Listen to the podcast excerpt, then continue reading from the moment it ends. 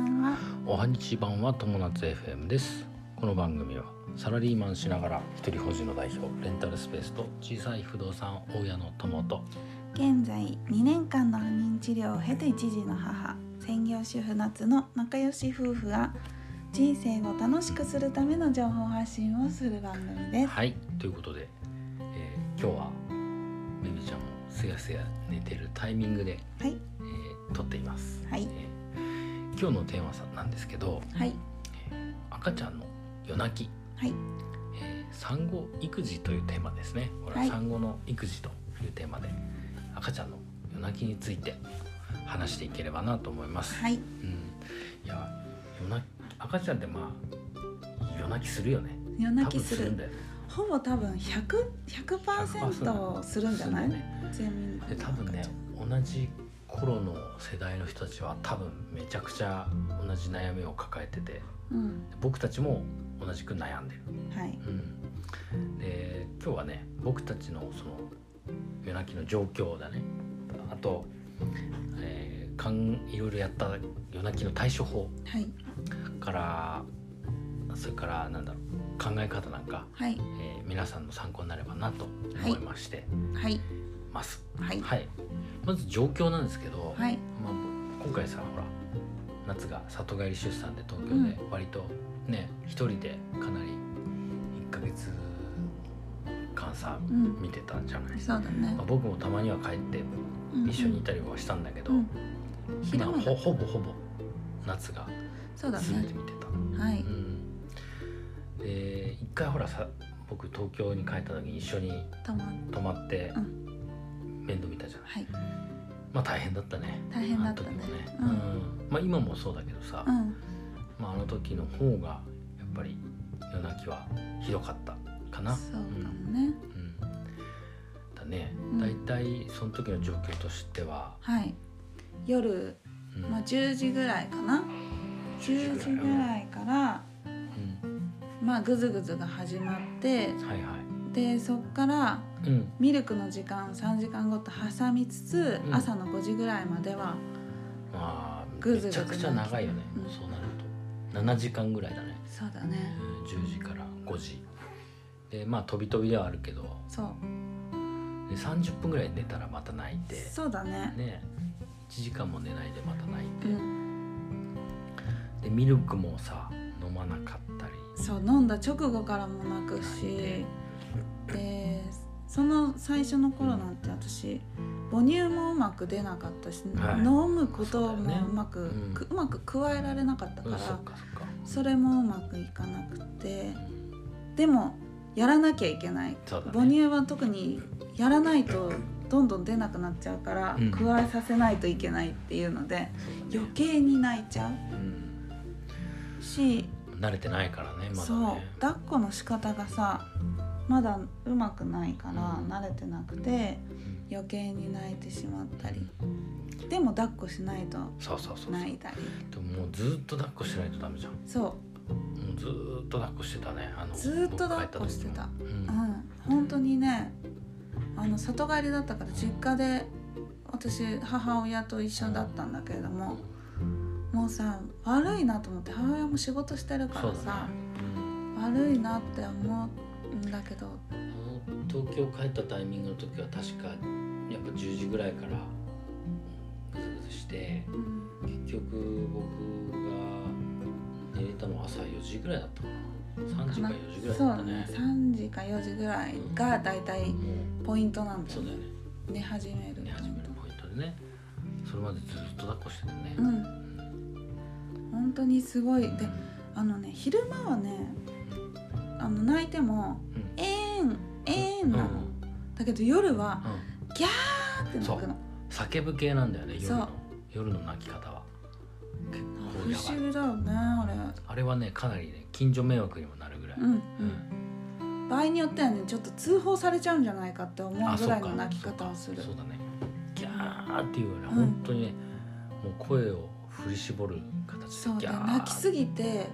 もうなんていうの泣きすぎちゃって震えちゃそうだねようなそだね声が出たりとかするまあ当然僕らも睡眠時間を削ってそうですねいるわけで、うんうんまあ、そんな状況だったはといいう感じかな、今はね少しずつ、まあ、ちょっとずつ改善してきてるかちょなっとそうだね、うん今、えっと月齢でいうと1か月半ぐらい1ヶ月半ぐらいでも今朝もまた今日の明け方なんかもすごい、そうだねすごい叫んでたねそうだね、うんでねまあここから対処法はいの話でいきますえっ、とねまずその朝は起こすっていうところかなそうだね朝朝えっとね3時間ごとにミルクをするから、う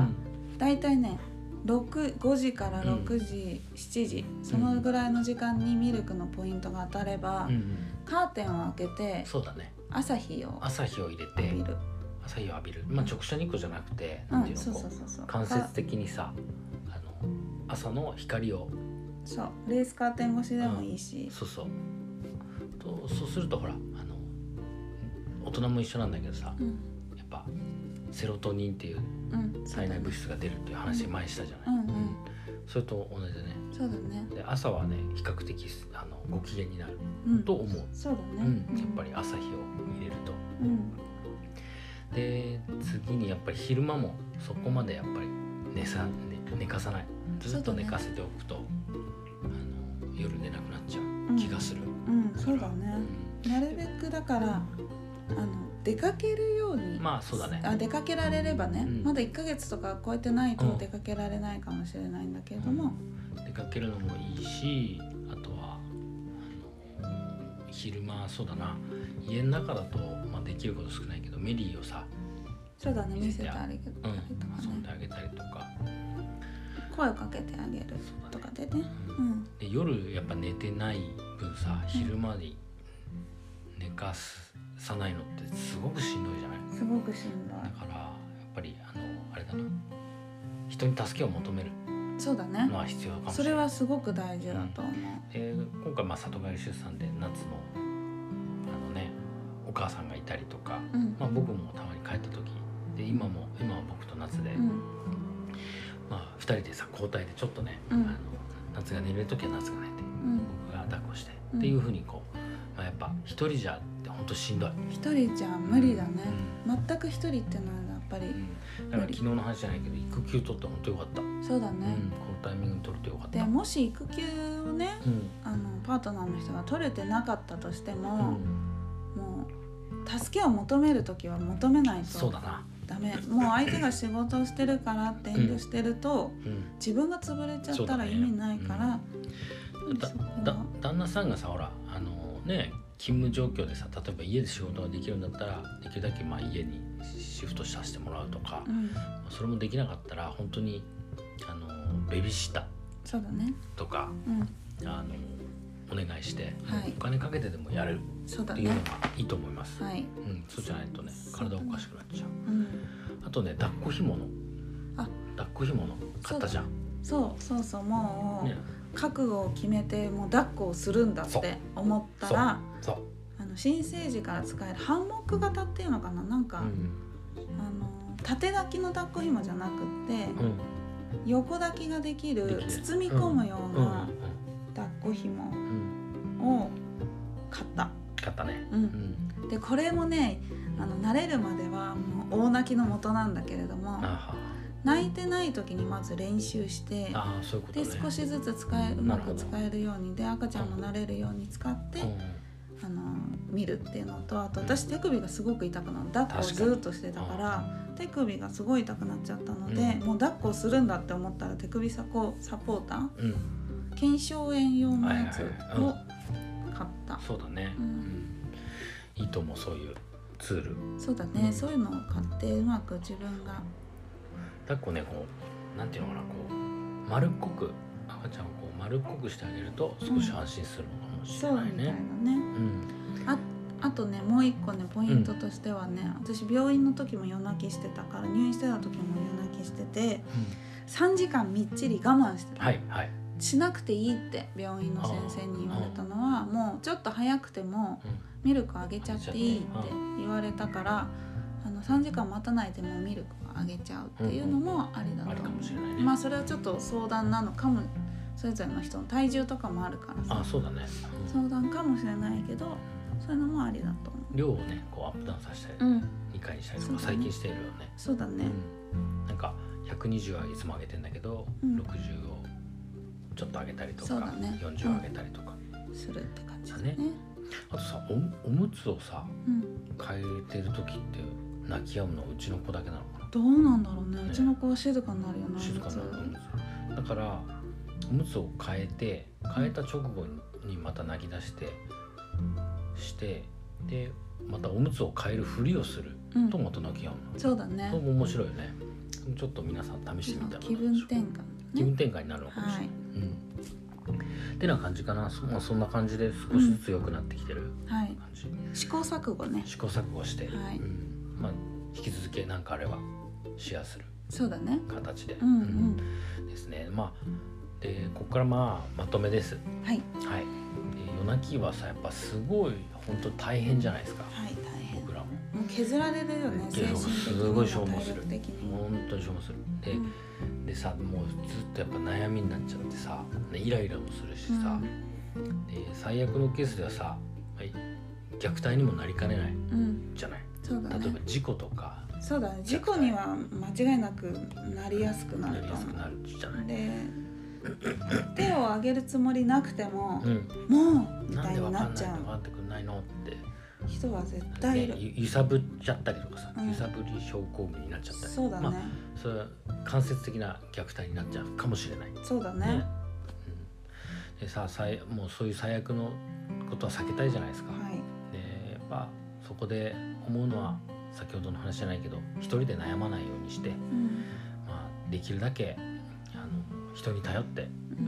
相談して、うんえー頼っていこうと。うんはいでやっぱ取れる時には睡眠も取った方がいい睡眠がやっぱ大切だよねそうだね眠れないことでイライラしちゃうイライラしてとか、眠れないことで事故が起きたりとそうだかね、